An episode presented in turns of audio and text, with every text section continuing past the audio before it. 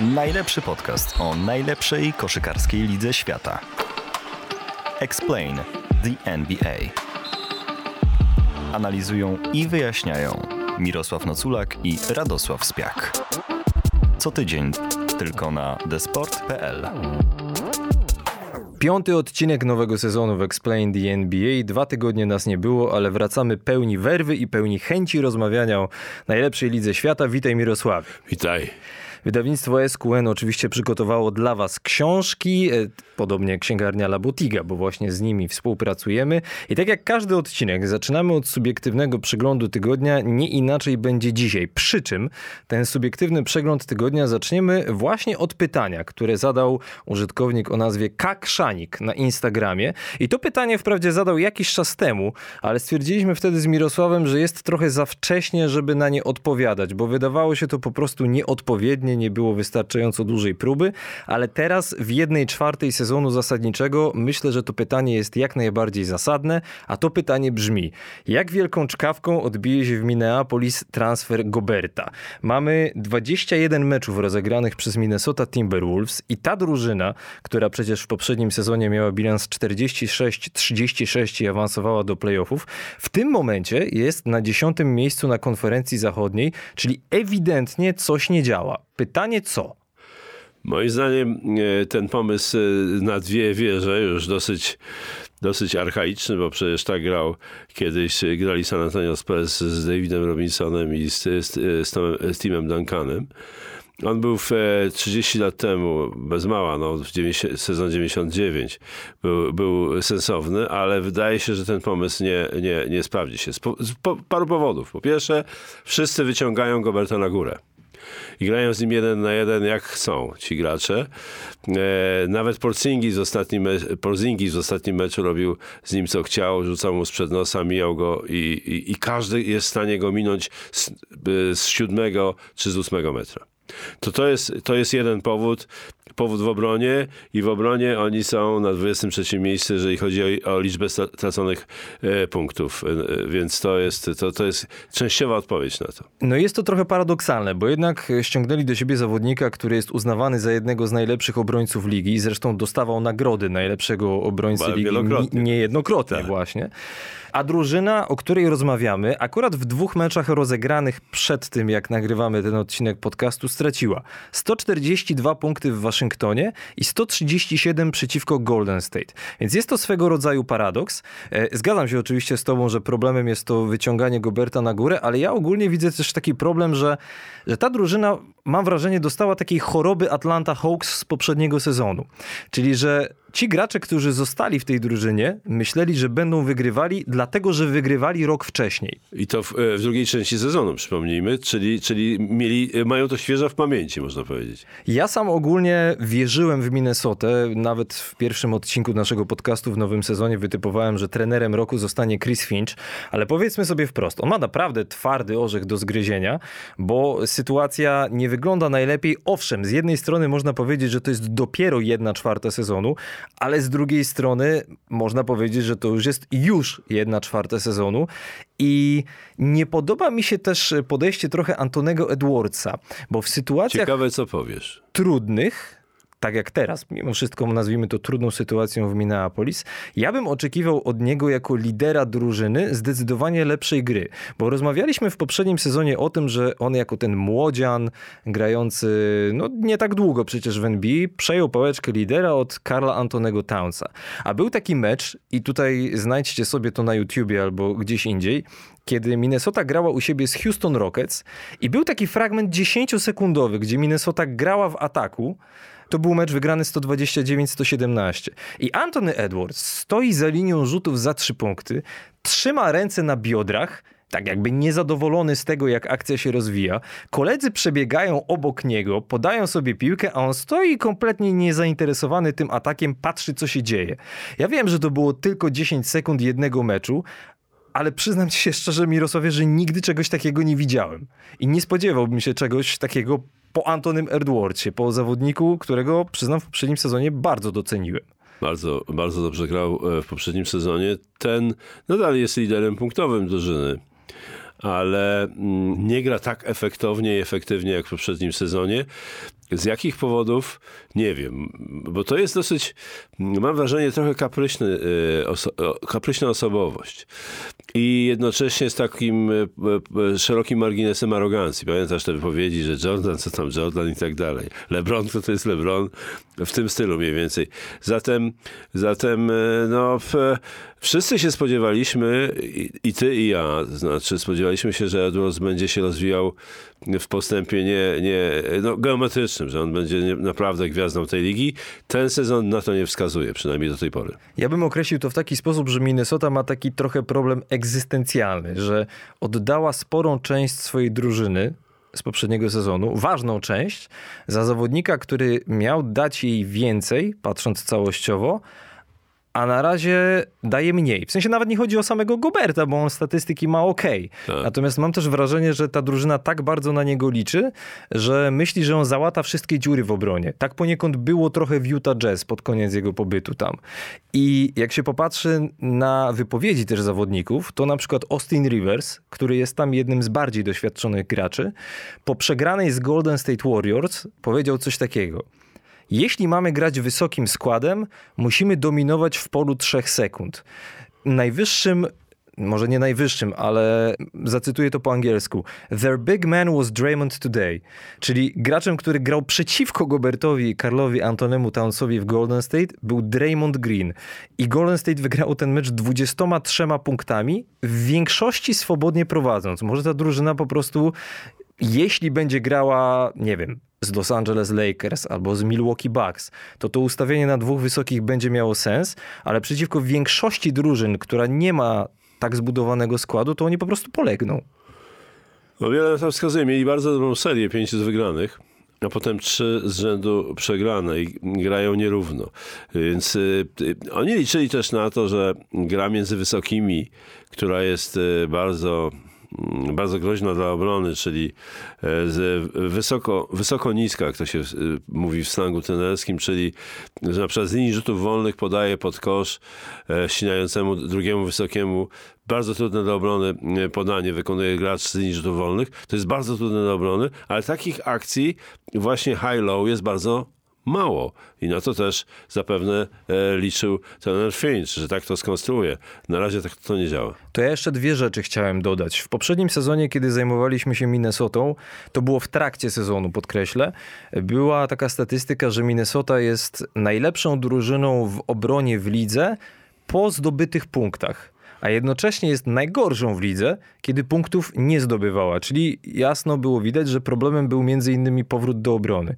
I co się dzieje teraz? Dokładasz do składu Rudiego Goberta, który no, najszybszym wysokim świata nie jest i Minnesota w tym momencie jest 27 w całej lidze, jeśli chodzi o punkty po stratach, i generalnie, jak się ogląda jej mecze, to ta duża liczba straconych punktów właśnie wynika z tego, że oni po prostu nie wracają do obrony. Słaby powrót do obrony to, to jest bardzo widoczne w grze Minnesota. Szczególnie przyglądałem się Karlowi Antonemu Townsowi, jak on, jak on biega. Biega po prostu bardzo ciężary, tak jakby miał pas założony, jakieś obciąż obciążenie na, na biodrach. Tak się kiedyś trenowało. E, dawno, dawno temu. Kondycyjne były te treningi. A Navy, Navy SEAL Seals, to jest, e, to, to, to jest, no nie wiem co jest przyczyną, ale to wygląda bardzo źle. Ja bym jeszcze dodał jedną rzecz a propos Karla Antonego Townsa, bo pojawiało się sporo wypowiedzi i wiem, że wielu kibiców tak uważa, że e, Karl Antony Towns jest, mówiąc prosto, tak zwaną miękką fają. I mhm. dlaczego tak ludzie mówią i dlaczego jest też tak trochę odbierany w NBA? Bo jak jesteś wysokim zawodnikiem, zwłaszcza tak wysokim jak on, i nie lubisz się przepychać pod koszem, ani w ogóle grać w polu 3 sekund, tylko uciekasz na linię rzutów za 3, to jesteś zazwyczaj postrzegany jako ta właśnie przysłowiowa miękka faja, przepraszam za wyrażenie. I chociaż rzuty za 3 są jego bardzo mocną stroną, przecież wygrał konkurs rzutów za 3 punkty, skuteczność ma naprawdę niezłą, to sam fakt, że to Twin Towers, że te dwie wieże, tak naprawdę tylko jedna z nich gra w strefie podkoszowej regularnie. Na dodatek ta wieża nie umie za bardzo kozłować ani podawać no to nadejdzie taki czas, podejrzewam dość szybko, że Minnesota będzie musiała mocno rozważyć co dalej, ale ja nie widzę dobrego wyjścia z tej sytuacji. Albo to zadziała, albo będzie kompletna klęska. Zwłaszcza, że Minnesota przecież w tym tradzie oddała Jareda Vanderbilta, bardzo dobrego obrońcę. E, Pata Beverleya, można o nim myśleć, że jest wariatem, rozumiem to absolutnie, ale w tej młodej drużynie był mimo wszystko swego rodzaju liderem. E, Oddała Malika Bizleya, który dobrze rzucał za trzy punkty i nagle się okazało, że ten jeden Rudy Gobert, no tak trochę nie bardzo. Nie. Bardzo. I, i, I podzielam twoją opinię, że em, możemy się mylić, ale, ale nie widzę e, jakiejś jasnej przyszłości przed tą drużyną w najbliższym czasie. Zwłaszcza, że właśnie ten, em, o którym dużo czasu poświęciliśmy, Anton Edwards e, sprawia wrażenie, jakby, jakby obniżył loty, mówiąc tak bardzo ogólnie. E, Trochę też wydaje się, mam wrażenie, że ma lekką nadwagę. Może tak być, aczkolwiek tutaj bym jeszcze nie przesądzał. No nie, nie, ale nie fruwa już tak jak, jak, jak w, w poprzednich sezonach. Ale zostawmy to na razie, bo on może, on jest tak kapryśny, że mogę, może w drugiej części sezonu być najlepszym graczem ligi. To prawda. Ja Minnesocie. Minnesocie jeszcze szans nie odbieram, natomiast to, co widzieliśmy do tej pory jest y, wysoce alarmujące, tak bym to określił. Tak jest. W subiektywnym przeglądzie tygodnia, bo dużo czasu poświęciliśmy Timberwolves, z zachodu przenosimy się na wschód, a tam na trzecim miejscu e, Cleveland Cavaliers. 13 wygranych, 8 porażek. Ostatnio akurat porażka w Toronto 88 do 100. I uznaliśmy, że chwilę się zajmiemy właśnie drużyną Cleveland Cavaliers, bo ona bardzo mocno zmieniła swój styl gry. Styl, który obu nam podobał się w poprzednim sezonie na trzech wysokich: Markanen, Mobley, Allen. Markanena w Cleveland już nie ma, jest za to Donovan Mitchell. Co się zmieniło i czy to dobrze, że się zmieniło? No na razie wyniki wskazują, że niby dobrze. Wyniki mają e, chyba nawet lepsze w, niż w tej samej e, części sezonu e, poprzedniego. Byli w czołówce również. Potem trochę, e, trochę im się to wszystko zmieniło, ale generalnie, e, jeżeli chodzi o styl, to bardziej mi się podobali w ubiegłym roku. Mnie tak pierwsze dla- samo. Po pierwsze dlatego, że tam był no, niesamowicie podobający mi się e, pierwszoroczniak Ivan Mobley i, ten, i ta kombinacja e, trenera e, Cleveland na trzech wysokich, pomysł na trzech wysokich był bardzo świeży i bardzo odważny. Co na, a co najważniejsze, funkcjonował dobrze, więc e, bardzo mi się podobali. Natomiast Donovan Mitchell to jest uznany, uznany e, gracz e, w NBA, no, lider Utah, Utah Jazz do, do, do, tej, do tej pory, do poprzedniego sezonu. Ale wydaje mi się, że on ma jedną wadę taką jako gracz obwodowy, że za bardzo lubi mieć piłkę. A Garland, który fantastycznie rozwinął się w poprzednim sezonie, myślę, że to też był trochę efekt e, takich e, sytuacji związanych z kontuzjami, bo najpierw, najpierw e, Sexton, potem mm,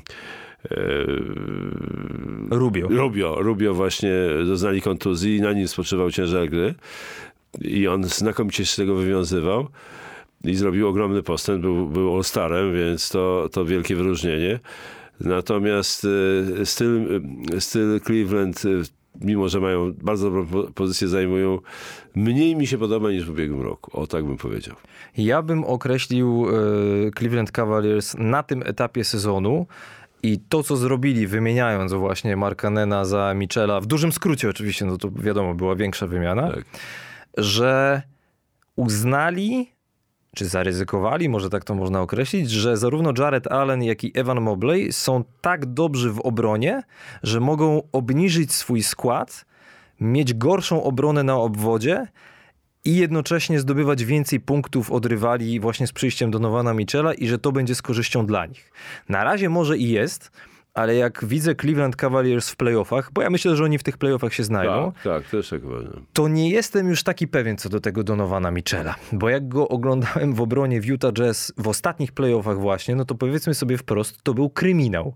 On, on w obronie grał kryminał, dosłownie. Oczywiście można się spierać, czy on tego nie robił specjalnie, żeby już ci biedni Utah Jazz go oddali gdzieś najlepiej na wschód, czy do New York Knicks, czy, czy w końcu ostatecznie do To tym Cleveland. gorzej o nim świadczy, jeżeli to podejrzenie jest realne. No to jest moje podejrzenie oczywiście i nie mam na nie żadnych dowodów, aczkolwiek e, myślę, że się zgodzisz, że on po prostu w obronie nie istniał przeciwko Dallas w playoffach w No, on w ogóle, no to jest, to, jest, to jest ciekawe, jak Bickerstaff go w tym, w tym systemie obronnym e, umieszcza, bo jednak trzeba przyznać, że Cleveland jest trzecią obroną, jeżeli chodzi o stracone punkty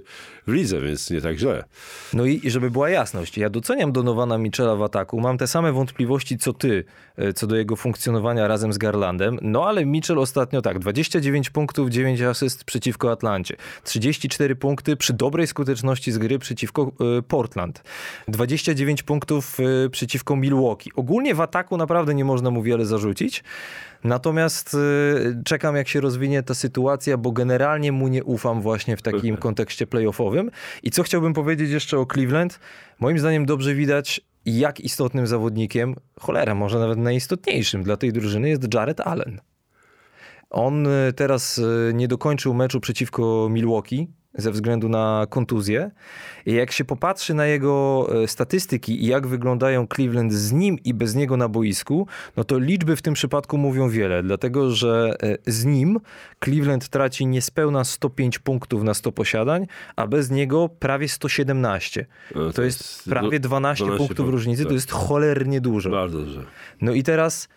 jeśli uznajemy Ewana Mobleya za wysokiego, myślę, że możemy go uznać za takiego, Tak. to dlaczego Jared Allen, też nie rzucający za trzy punkty jak No nie Gobert, wychodzi tak. i Evan Mobley to dobrze wychodzi, a Rudy Gobert i Carl Anthony Towns nie wychodzi. Już nie mówię, żeby wracać do tej Minnesoty, ale tutaj ten zestaw dwóch wysokich działa akurat. No właśnie, to jest, e, to, to jest, to jest bardzo trudno odpowiedzieć na to pytanie, dlaczego tak jest, ponieważ to jest, e, może być, wynikać też z, a, z, e, z specyfiki graczy, których e, analizę musielibyśmy bardzo dogłębną poprowadzić, b, systemu, którym są e, wykorzystywani, są umieszczani. Bickerstaff pokazał w ubiegłym roku, po pierwsze, że jest odważnym trenerem, tworząc tę trójkę e, no powiedzmy, że ludzi z, z przodu, bo Markanen teoretycznie grał jako trójka, ale, ale oni mogli się wymieniać z Moblejem właśnie, z Moblejem, nie z Zaletem, ale z Moblejem pozycjami. I, i, i tworzyli wszyscy trzej zagrożenia w polu trzech sekund. To Bickerstaff jest, jest, jest odważny i wydaje się, że on ma pomysł na, e, na, na budowanie zespołu. Bardzo, bardzo ciekawy trener. No i nieprzypadkowo powiedziałem o tym meczu przeciwko Milwaukee, bo jak pojawił się wtedy na boisku Robin Lopez po stronie Cleveland, to tak naprawdę w półtorej kwarty z plus 16 dla Cleveland zrobiło się minus 22 z ich perspektywy, jak, jak Jared Allen nie mógł być na boisku. Zresztą w ogóle, jak się popatrzy nawet na poprzedni sezon, gdzie Allen miał problemy z kontuzjami pod y, koniec sezonu zasadniczego, no to Cleveland bez niego byli 9-17. Taki mieli bilans, 9 zwycięstw, 17 porażek, więc kto by się spodziewał, że ten Jared Allen będzie aż tak istotny dla tej drużyny, a jednak jest. No bo jest, jest y, właśnie tym takim ochroniarzem, strażnikiem obręczy bardzo dobrym. On się nie wychyla poza pole trzech sekund za bardzo. W obronie oczywiście też ją próbują wyciągać, ale to jest y, dobry obrońca i to jest bardzo stabilny gracz. On Stabilny gra- w sensie formy. że gra równo, że nie, nie, ma, nie ma jakichś takich y, skoków y, punktowych czy zbiórkowych. On gra na, na stałym poziomie, ma powyżej 10 zbiórek, prawie 11 i no, punktów y, 13,5 średnio na razie. Ale to jest mm, przyzwoite, jeżeli chodzi o Jareta. I co? I w ten właśnie sposób zostajemy w dywizji centralnej konferencji wschodniej, dlatego że czas na główny temat, główny segment piątego odcinka drugiego sezonu Explain the NBA. Będziemy teraz rozmawiali o drużynie, o której w zasadzie od początku naszego podcastu, mam na myśli cały poprzedni sezon, rozmawialiśmy niewiele.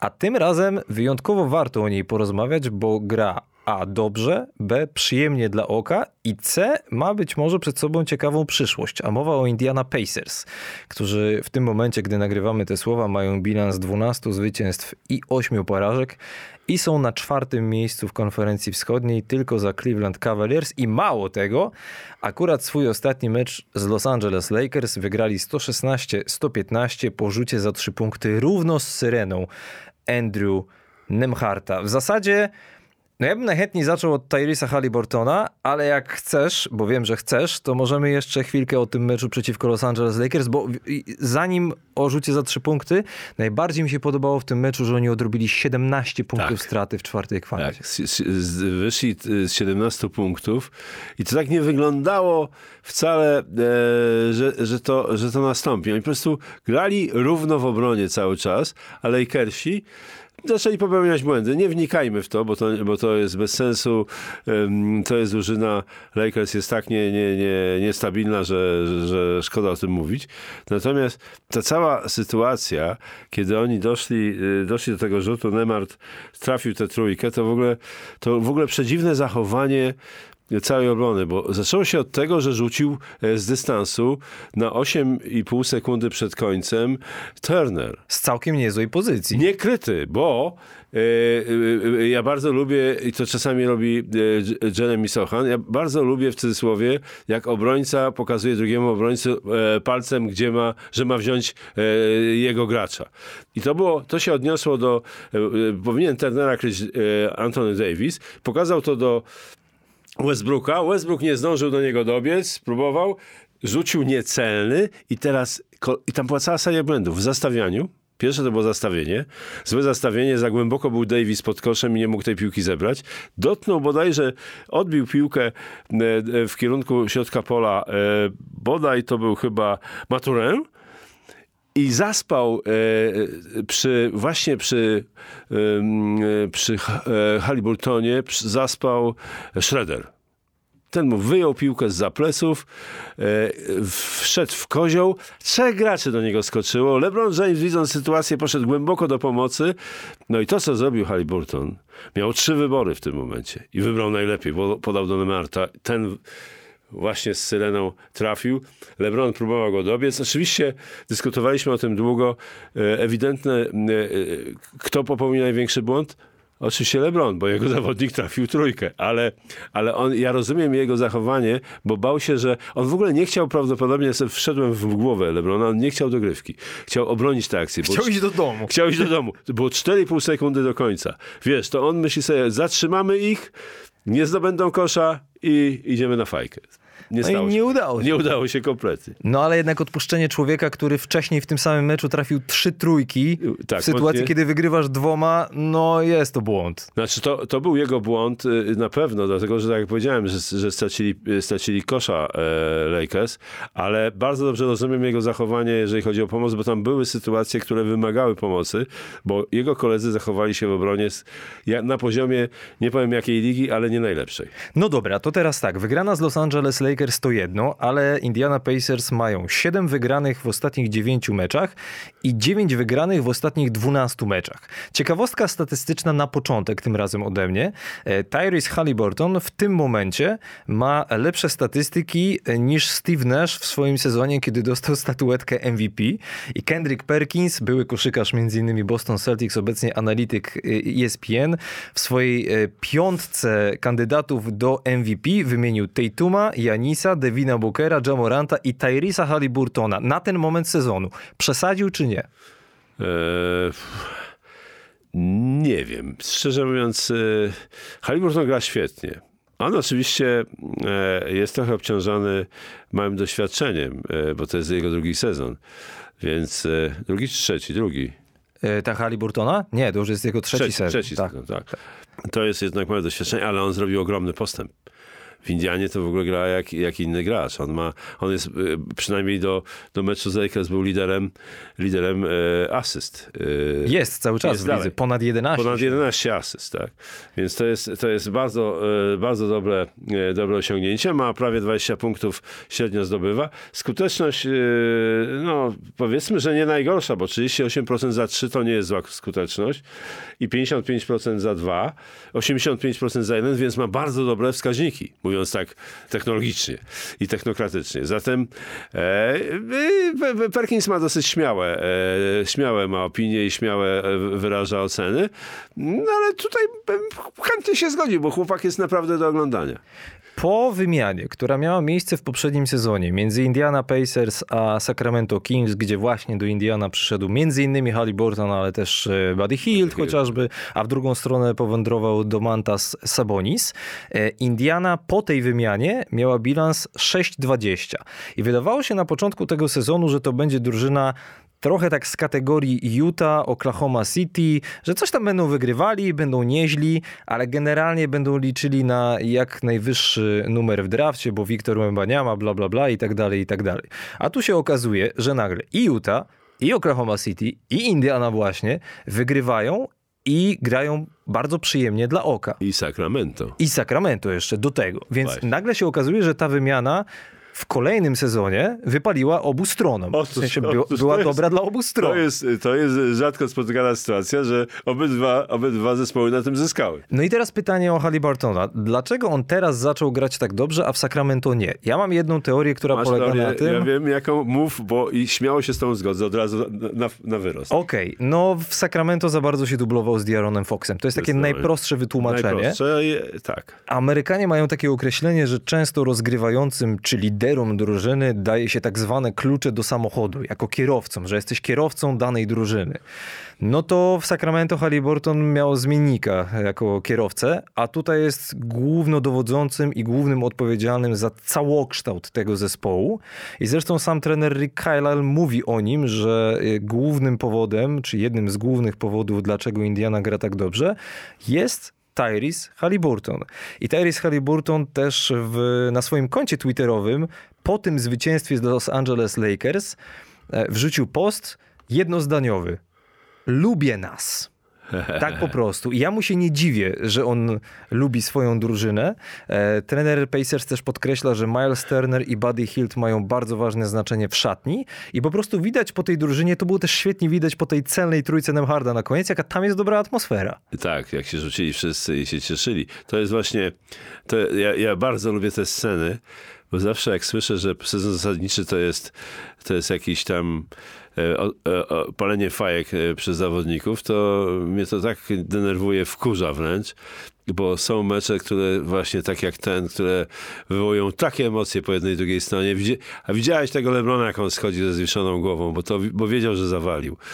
E, Jak, e, jaką minę miał zblazowaną Antony Davis. Natomiast po drugiej stronie ogromna radość i powiem tak, Halliburton jest graczem Powiedziałeś, że on, był, że on miał zmiennika no, e, do, do tych kluczy, ale to było chyba odwrotnie, że Darren Fox miał w pierwszej kolejności te kluczyki i, da, e, i Halliburton to, co on pokazał w tej grze, jak on ma dojrza, jakie, ma, jak, jakie ma dojrzałe wybory, bo to u, u rozgrywającego jest najważniejsza rzecz, wybory. To, to, ta końcówka, o której już mówiłem tyle, to naprawdę było absolutnie arcydzieło w jego, jego rozwiązaniu, jeżeli, jeżeli chodzi o rozwiązanie sytuacji. Więc potencjał tego chłopaka jest ogromny. Trochę nie podoba mi się jego rzut sprzed klatki, bo to przy y, lepszej obronie y, rzut nie do wykonania, ale to jest młody gracz. Indiana ma w tym momencie piąty atak ligi, średnio zdobywa ponad 16, przepraszam, średnio zdobywa ponad 116 punktów oczywiście. Natomiast y, ciekawe jest to, że a, e, Gra tej drużyny w dużej mierze, podkreślam, w dużej mierze e, opiera się na rzutach za trzy punkty, bo więcej zarówno trafionych, jak i oddanych trójek mają tylko finaliści poprzedniego sezonu, czyli Boston i Golden State. Ale ciekawe jest również to, że ta drużyna pod względem e, z kolei skuteczności rzutów jest pod koniec ligi, bo w tym momencie jest na 24 miejscu, ma 46, niecałe, 46% Z gry. skuteczności z gry, całościowo Wszystkich i, i za dwa i za Za trzy. dwa i to się rzadko zdarza generalnie, żeby drużyna mająca tak słaby atak była mimo wszystko w czołówce, no chociażby konferencji. Już nie mówię, że ligi, ale chociażby konferencji. Więc, e, więc to nie jest tylko tak, że ta drużyna wygrywa atakiem. I to, co bardzo mi się w niej podoba, i to jest myślę cecha młodych drużyn, po części przynajmniej, że one zawsze walczą do końca. Że kiedy są takie dni czy takie wieczory, kiedy no dobra, przegrywamy tymi 17 punktami w Los Angeles, pojutrze mamy mecz w Sacramento, za trzy dni w Portland, potem w Utah, już dobra, walić to. A oni nie, a oni walczą do końca. I miałem tutaj zapisane sekundę, zaraz to znajdę, bo nie chciałbym tego przegapić. Yy, I ile razy to się zdarzyło? Siedem razy się zdarzyło w tym sezonie, czyli 7 z 12 wygranych, kiedy odrabiali co najmniej 10-punktową stratę w meczu. W poprzednim sezonie, przez cały sezon, wygrali w ten sposób tylko 5 razy. Kompletna odmiana. Tak. Grają z dobrym tempem, grają w dobrym tempie, y, oddają y, dużo tych rzutów za trzy punkty, no ale Tyrese Halliburton to nie jest jedyny powód, dla którego y, ta drużyna gra tak dobrze. I tutaj chciałbym przejść do naszego podpunktu tego segmentu, a zarazem kolejnego pytania od naszego słuchacza. Pytanie opinii, tak bym to może określił. Dlatego, że Marcin Bęczkowski na Twitterze pyta, czy Rookie of the Year był kiedyś rezerwowy. Mam wrażenie, że o Mathurynie, tudzież o Benedykcie Mathurę, ewentualnie gdybyśmy z francuska chcieli, no bo on z francuskojęzycznej części Kanady się wywodzi, że o nim wciąż za mało się mówi. Gość robi super robotę i statystyki niczym zawodnik pierwszej piątki w drużynie, która jest zaskoczeniem rozgrywek. Zaznaczam, odpowiadając na to pytanie, że e, Malcolm Brogdon w sezonie 2016-17 jako gracz Milwaukee Bucks był wybrany debiutantem roku i był rezerwowym, bo wprawdzie zagrał, e, o ile dobrze pamiętam, 28 razy na 75 w pierwszej piątce, ale to był jednak, to była mniejszość, więc większość spotkań zaczynał z ławki, więc można go traktować jako rezerwowego. I jeszcze szybka ciekawostka w drugą stronę, z kolei kiedyś debiutant został najlepszym rezerwowym i to był Ben Gordon. I jak dla mnie, Maturę może być i jednym i drugim w tym sezonie. Nie wiem, czy przepisy to e, przewidują, czy są w ogóle takie przepisy, ale gra naprawdę fenomenalnie. Ja, świetnie. I e, co mówić taki tekst? Mr. Benedict. Okej.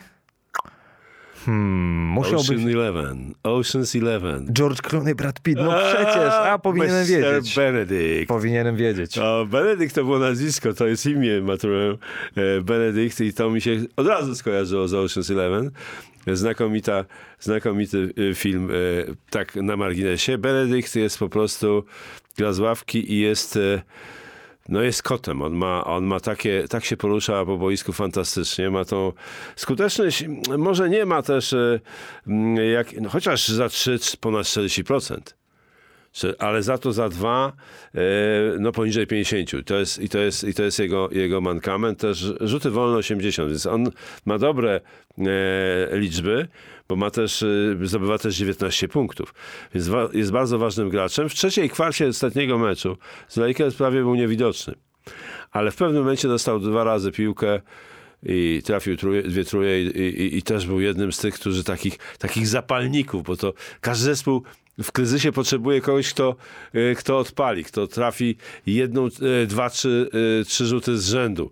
To, y, to, to e, Maturemu ma, może spełniać taką rolę. No i przed tym meczem z Los Angeles Lakers była taka sytuacja, że media przypomniały wypowiedź Maturena sprzed sezonu, który powiedział, no to z- zabrzmiało przepraszam za wyrażenie, za- zabrzmiało trochę wsiurcko, gdzie powiedział, że nie sądzę, żeby ktokolwiek był lepszy ode mnie.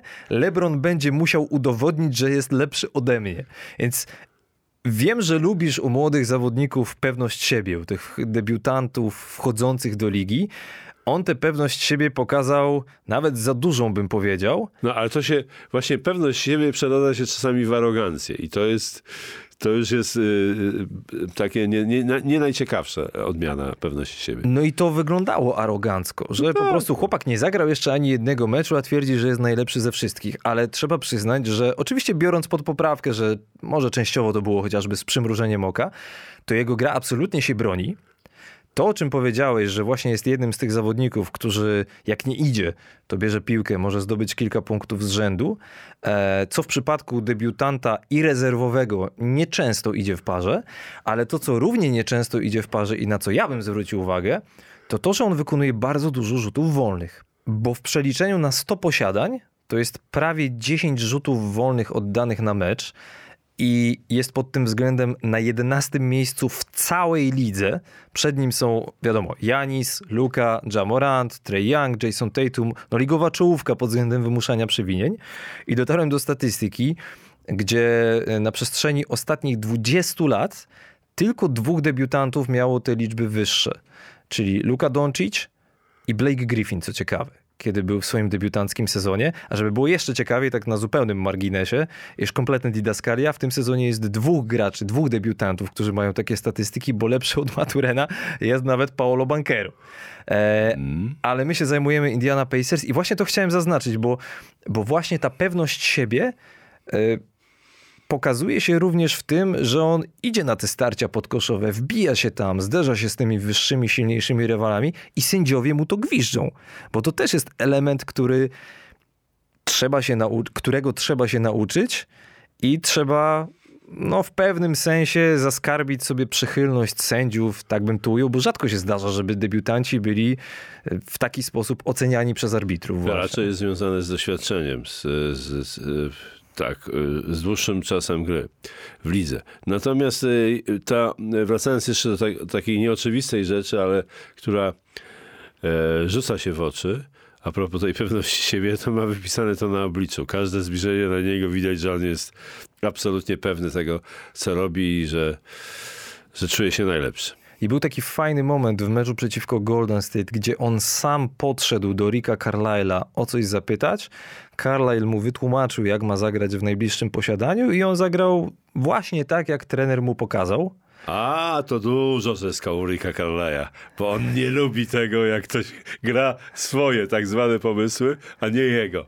I to jest też ciekawa, ciekawa charakterystyka Ricka. No to właśnie, no to co, co, widzisz u trenera? Bo Rick Carlisle był kiedyś w Indiana Pacers już dawno, dawno temu, kiedy tam byli, wiadomo, Ron Artest, Reggie Miller, Jeremy O'Neal i tak dalej, lata świetlne temu z dzisiejszej perspektywy. Zdobył mistrzostwo z Dallas Mavericks w 2011 roku, potem odszedł no, w takich nie do końca przyjaznych okolicznościach, wrócił do tej Indiany i, e, i no, co? Chyba Larry Bird go zwolnił, jeżeli się nie mylę, z Indiany. Był prezesem wtedy.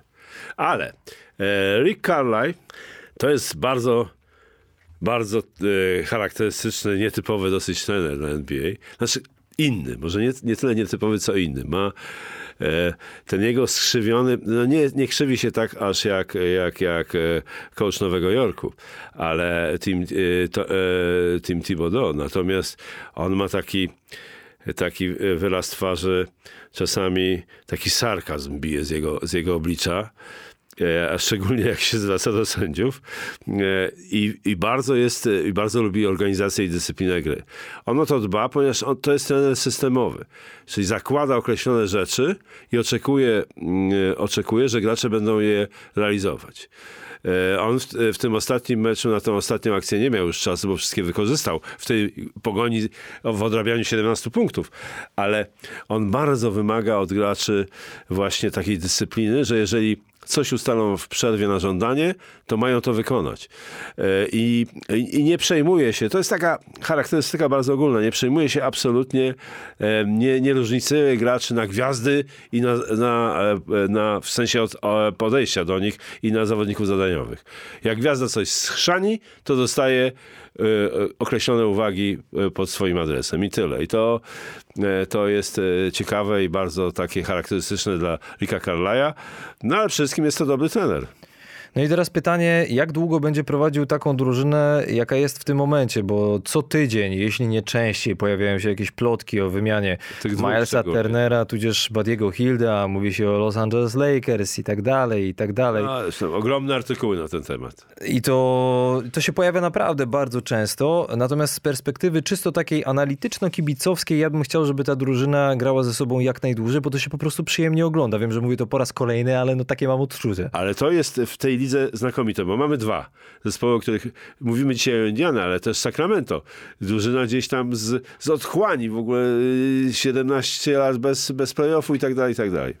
Grają znakomicie i, jest wiele zespołów, które, które się bardzo dobrze ogląda. No Boston nieprawdopodobnie gra i już, już się przebąkuje, że e, Joe Mazzulla, mój kolega mówi na niego Joe Godzilla, bo nie jest w stanie wymówić, wymówić jego nazwiska. Mówi, mówią wielu, mówi, że to jest kandydat na trenera roku już po 20 meczach. Indiana teraz będzie grała właśnie w Sacramento. To jest najbliższy mecz tej drużyny w nocy Oj, ze środy na czwartek, więc część z was pewnie będzie odsłuchiwała nasz podcast już po tym spotkaniu. Potem jeszcze seria Utah, Portland, Golden State i e, Minnesota, więc e, robi się naprawdę bardzo ciekawie.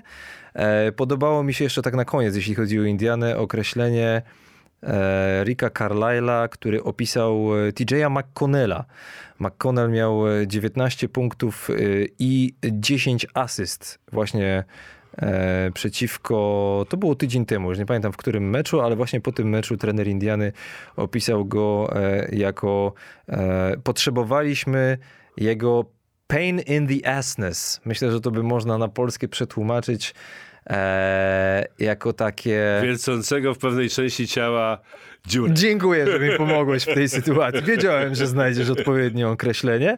McCona jako zawodnik, który praktycznie, to jest fenomenalne w ogóle w dzisiejszej koszykówce, obwodowy, który nie kończy akcji dwutaktem, że nawet jak jest te dwa metry od kosza, to się zatrzymuje i rzuca jumpera, to znaczy po, po zatrzymaniu, po wyskoku, a potrafi być tak przydatnym zawodnikiem. To jest po prostu bardzo ciekawe. To jest, to jest gracz, y, który wydawało mi się, że już y, schodzi na dalszy plan, ale on ma charakter. To jest gracz z charakterem.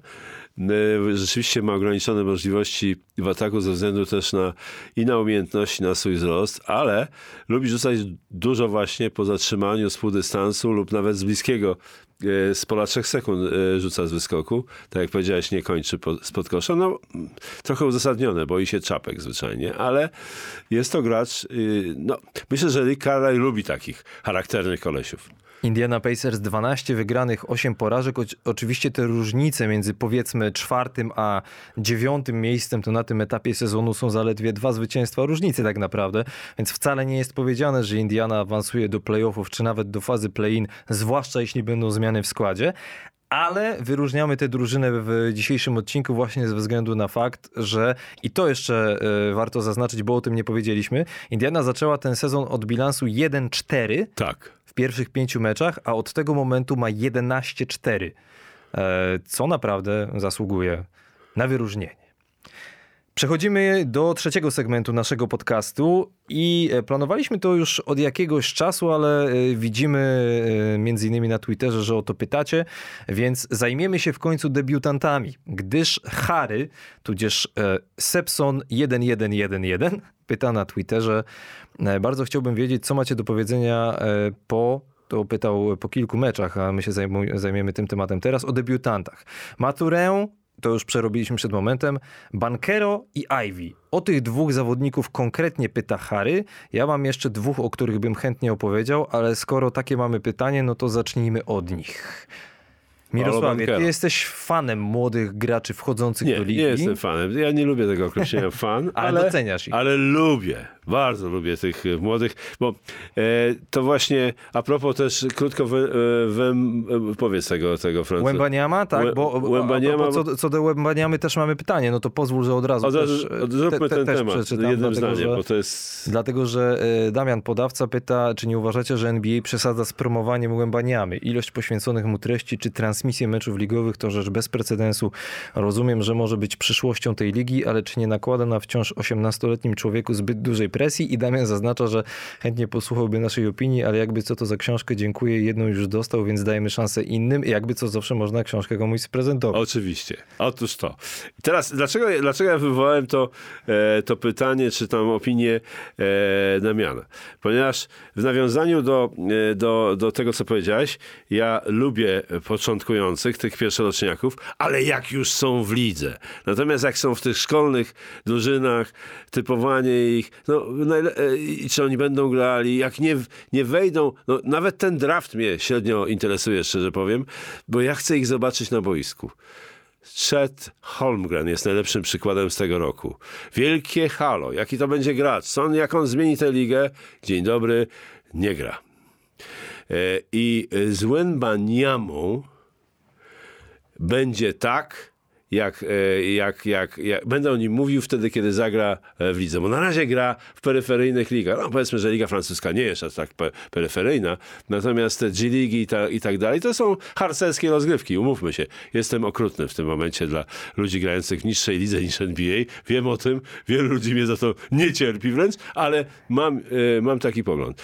Jak ten gość znajdzie się w lidze i będzie pokazywał choćby 70% tego, co pokazuje, albo 50% nawet procent tego, co pokazuje teraz w tych takich pokazowych meczykach, to wtedy powiem, że to jest koleś i będzie mnie na pewno bardzo kręcił i dlatego Bankero bardzo e, początkowo sceptycznie podchodziłem do, do jego gry, ponieważ on nie ma takiej finezji. Wiesz, bo ja jestem troszeczkę jeszcze w, w poprzednim roku. E, e, no, Scott Barnes i Ivan Mobley byli graczami, którzy, których, których oglądanie sprawiało mi czystą przyjemność. Natomiast Bankero ma, okazuje się, jak mu się dobrze przyjrzeć, ma po pierwsze bardzo dobre statystyki, a po drugie ma bardzo dużo umiejętności, jak na gracza e, tego wzrostu, to on jest 6,10 bodaj, tak? 2,8, 2,9. Więc to jest gracz... W sensie 208-209 tak, centymetrów wzrostu. tak. I to jest gracz, który e, potrafi właściwie wszystko. Może grać yy, przodem do kosza, może grać tyłem do kosza, gra, potrafi grać te szybkie obroty w jedną i drugą stronę, czyli te spiny, jak to mówią, yy, mówi się w slangu, yy, czyli tyłem do kosza, przodem do kosza. Świetnie podaje, dużo widzi, więc jest to bardzo wszechstronny gracz, aczkolwiek nie ma, jeszcze nie widzę w nim takiej, być może nigdy nie będzie miał. On jest trochę taki jak LeBron James, nie ma takiej finezji w ruchach, jak choćby ten Jade Ivy, który jest w Detroit i który był z niższym numerem, bodaj z piątym, tak? Tak. E, draftu. Ale to jest chłopak niezwykle utalentowany. I, I właśnie przechodzę już do niego od razu, bo, bo, bo, bo nie ma co za dużo gadać o, o pierwszoroczniakach na razie, bo to jest dopiero 20 meczów. I ten Ivy gra e, gra podobnie jak, jak Bankero, ale zupełnie z, innej, z, inną, z inną urodą, że się tak wyrażę. Naj, jeden z najszybszych graczy w tej chwili widzę, z piłką i bez nieprawdopodobnie napędza szybki atak. E, dużo widzi, szybko podaje do przodu, przenosi piłkę e, do, do przodu bardzo szybko. Potrafi grać jeden na jeden, ściągnąć dwóch, trzech obrońców i znakomicie oddać do wolnego gracza. Więc to jest, to, to jest gracz, e, którego warto obserwować, choć Detroit Pistons oczywiście no mają niezły skład, wydawałoby się, bo przecież jest tam ubiegłoroczny numer jeden, Kontuzjowany już w tym momencie. Już kontuzjowany, więc to, to, to, to, jednak, e, to jednak jest drużyna z talentami, ale e, Ivy jest do oglądania jak najbardziej. To zrobimy teraz tak. Ja wybrałem dwóch zawodników e, z dalszej części draftu, no może nie takiej dalszej, ale zanim o nich opowiem, to chciałem dwa słowa o Bankero. O e, Jadenie Iveyu nie będę więcej mówił, bo po prostu się z tobą zgadzam. Natomiast jeśli chodzi o Bankero, to chciałem dodać, że bardzo mi imponuje jego koordynacja ruchowa przy właśnie tych 208 cm wzrostu i on ma taką fajną umiejętność określiłbym to kontrolowanym spowolnieniem, że w tym... Trochę jak Kazio Dejna. Dla słuchaczy nic to nie mówi, ale jak mógłbym o Kazimierzu, spowolnieniu Kazimierza Dejny mówić dużo. No bo dużo się mówi o, o przyspieszeniu, tak, że gracz z piłką na przykład umie przyspieszyć, ale on kiedy wchodzi pod kosz i jest tłok, to nie gubi się, wie właśnie jak spowolnić, wie jak znaleźć się w miejscu, w którym chce się znaleźć i tak jak mówiłem, oddaje bardzo dużo rzutów wolnych. To jest też trochę, trochę podobny jest pod tym względem Doncic. Doncic też ma to opóźnienie, prawda? I to jest e, granie poza rytmem, e, którego się spodziewa obrońca, jest e, wielką sztuką no i jest bardzo trudne dla obrony. Gra poza rytmem. Czyli obrońca spodziewa się, że nagle pójdziesz w lewo z nie wiadomo jaką prędkością, tymczasem zwalniasz, obrońca już jest w lewo, a ty idziesz w prawo, spokojnie oddajesz rzut. To są, e, to są, to, to, to jest nie do wyuczenia, to trzeba mieć. Jedyny problem, jaki mam z Bankero na tym etapie, e, to jest mimo wszystko obrona. W sensie nie jest w niej zły, nie jest tak, że jest leniwy, Natomiast y, to jest na pewno rzecz do poprawy, chociaż oczywiście u praktycznie wszystkich debiutantów obrona w jakimś tam stopniu jest do poprawy, e, ale mówię o tej obronie również dlatego, że chciałem właśnie teraz przejść do swoich wyborów dwóch zawodników, o których chciałem opowiedzieć. E, Walker Kessler e, z Utah Jazz. Wysoki gracz. Chyba największe zaskoczenie na razie, nikt, jeśli chodzi nikt o, o, nim nie mówił, o debiutantów. Nic, nic, nie było mówione o nim, mówiąc tak e, popularnie. No więc właśnie, a tutaj proszę bardzo, średnio te powiedzmy 15 minut na mecz, yy, świetnie zbiera, naprawdę dobrze gra w obronie. I dobrze biega, sprawny jest. I dobrze biega i Mm, trochę mi przypomina Gortata pod tym względem, bo Gortat był jednym z najlepiej biegających wysokich graczy. Tak przy okazji, w ten sam Polon Poloniki. To prawda. I tak jak porównujemy zawodników, jak wcześniej porównywaliśmy na przykład Jareta Allena, jaki ma wpływ na grę Cleveland Cavaliers, no to jeśli chodzi o e, Walkera Kesslera, to z nim na boisku e, Jazz tracą 107 punktów na 100 posiadań, bez niego 116, czyli 9 różnicy. Jak na debiutanta to jest naprawdę bardzo dużo. E, biorąc pod uwagę, że to jest zawodnik, który no w ataku nie będzie jakiś niezwykle przydatny. Owszem, będzie wykańczał to, co ma wykańczać, natomiast w obronie na razie w Utah jest nie do przecenienia. I jak się przelicza jego liczby na 36 minut, bo czasami się robi taki przelicznik, bo to są powiedzmy wysokie, średnie, tak grają najlepsi zawodnicy, tak? 36 minut w meczu. Tyle mniej więcej grają, tak. Tak to on y, ma prawie 11 tych tak zwanych contests, czyli prób przeszkadzania przy rzucie i z zawodników wysokich tylko Miles Turner ma więcej. On jest po prostu aktywny, on się rusza, on jest wszędzie, on pokazuje się przy niskim graczu, wraca pod kosz, z biurka i, po, i tak Jest- cały czas. Jest bardzo sprawny. Co jest dla mnie trochę zaskoczeniem, bo szczerze mówiąc nie spodziewałem się po tego typu zawodniku, żeby w dzisiejszej NBA był w stanie z miejsca tak szybko mieć aż taki wpływ na drużynę. A trzeba pamiętać, że to był przecież 22 numer draftu, więc wcale nie jakiś przesadnie wysoki. I tak chwalimy tych debiutantów i chwalimy, natomiast żeby być chociaż trochę obiektywnym, obiektywnymi, to powiedziałbym jednak dwa zdania o Jabarem Smithie z Houston Rockets, numer trzeci draftu. E, no nie, no na razie sobie nie radzi, mówiąc wprost. Ja mam wrażenie, już to było widać po jego reakcji W wyborach. w momencie wyboru, że Tak. on w tym Houston tak naprawdę to nie chciał się znaleźć. Tak. Był taki moment w tym sezonie, już nie pamiętam w którym meczu, że y, mocno się pokłócił z Jalenem Greenem na ławce rezerwowych, kamery to wyłapały, tam jest świetna mina Erika Gordona, który patrzy na tych młodziaków, jakby chciał powiedzieć, dobra, robię swoje i idę do domu, nie będę się w to mieszał. I tak, Jabari Smith 33% z gry. 30% za 3 punkty. Jak na jednego z najlepszych strzelców w tegorocznym drafcie, to to jest jednak dość kiepsko. E, On ma wprawdzie te 209 cm wzrostu, ale myślę, że można go określić mianem strzelca, bo on po prostu, no właśnie, on po prostu świetnie rzucał. Tak. E, Natomiast e, on się długo składa do tego rzutu. Tak po prostu i w NBA to jednak jest problem, bo to jest znacząca różnica między Czas, NBA a. NCAA. No właśnie, czas. Czas. Przy czym absolutnie nie odbieram mu nadziei, dlatego że e, Jalen Green w poprzednim sezonie na początku też nie wyglądał wcale najlepiej. E, W drugiej części sezonu e, grał naprawdę bardzo dobrze. Oczywiście pomijając to, że Houston byli i są słabą drużyną. Pytanie, czy ty Jabarego Smitha widziałeś jakoś w większej ilości, co chcesz lub możesz o nim Nie, powiedzieć? nic nie powiem, bo Houston Rockets są na Omijasz końcu. szerokim łukiem. Na końcu są moje listy do oglądania.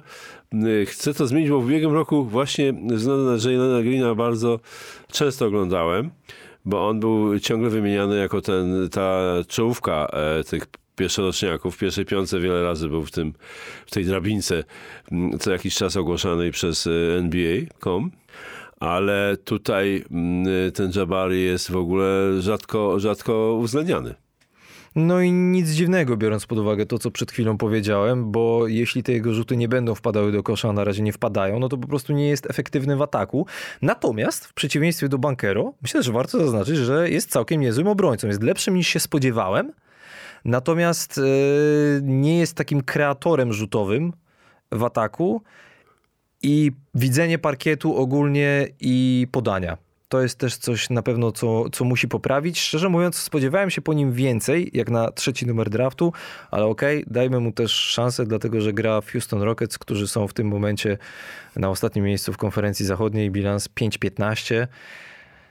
Więc nie wiem, co tam by, by się musiało wydarzyć w tym sezonie, żebym chciał tę drużynę oglądać, szczerze mówiąc. Trochę jak ty, ale no pooglądałem właśnie ze względu na Smitha i, i takie wnioski wyciągnąłem.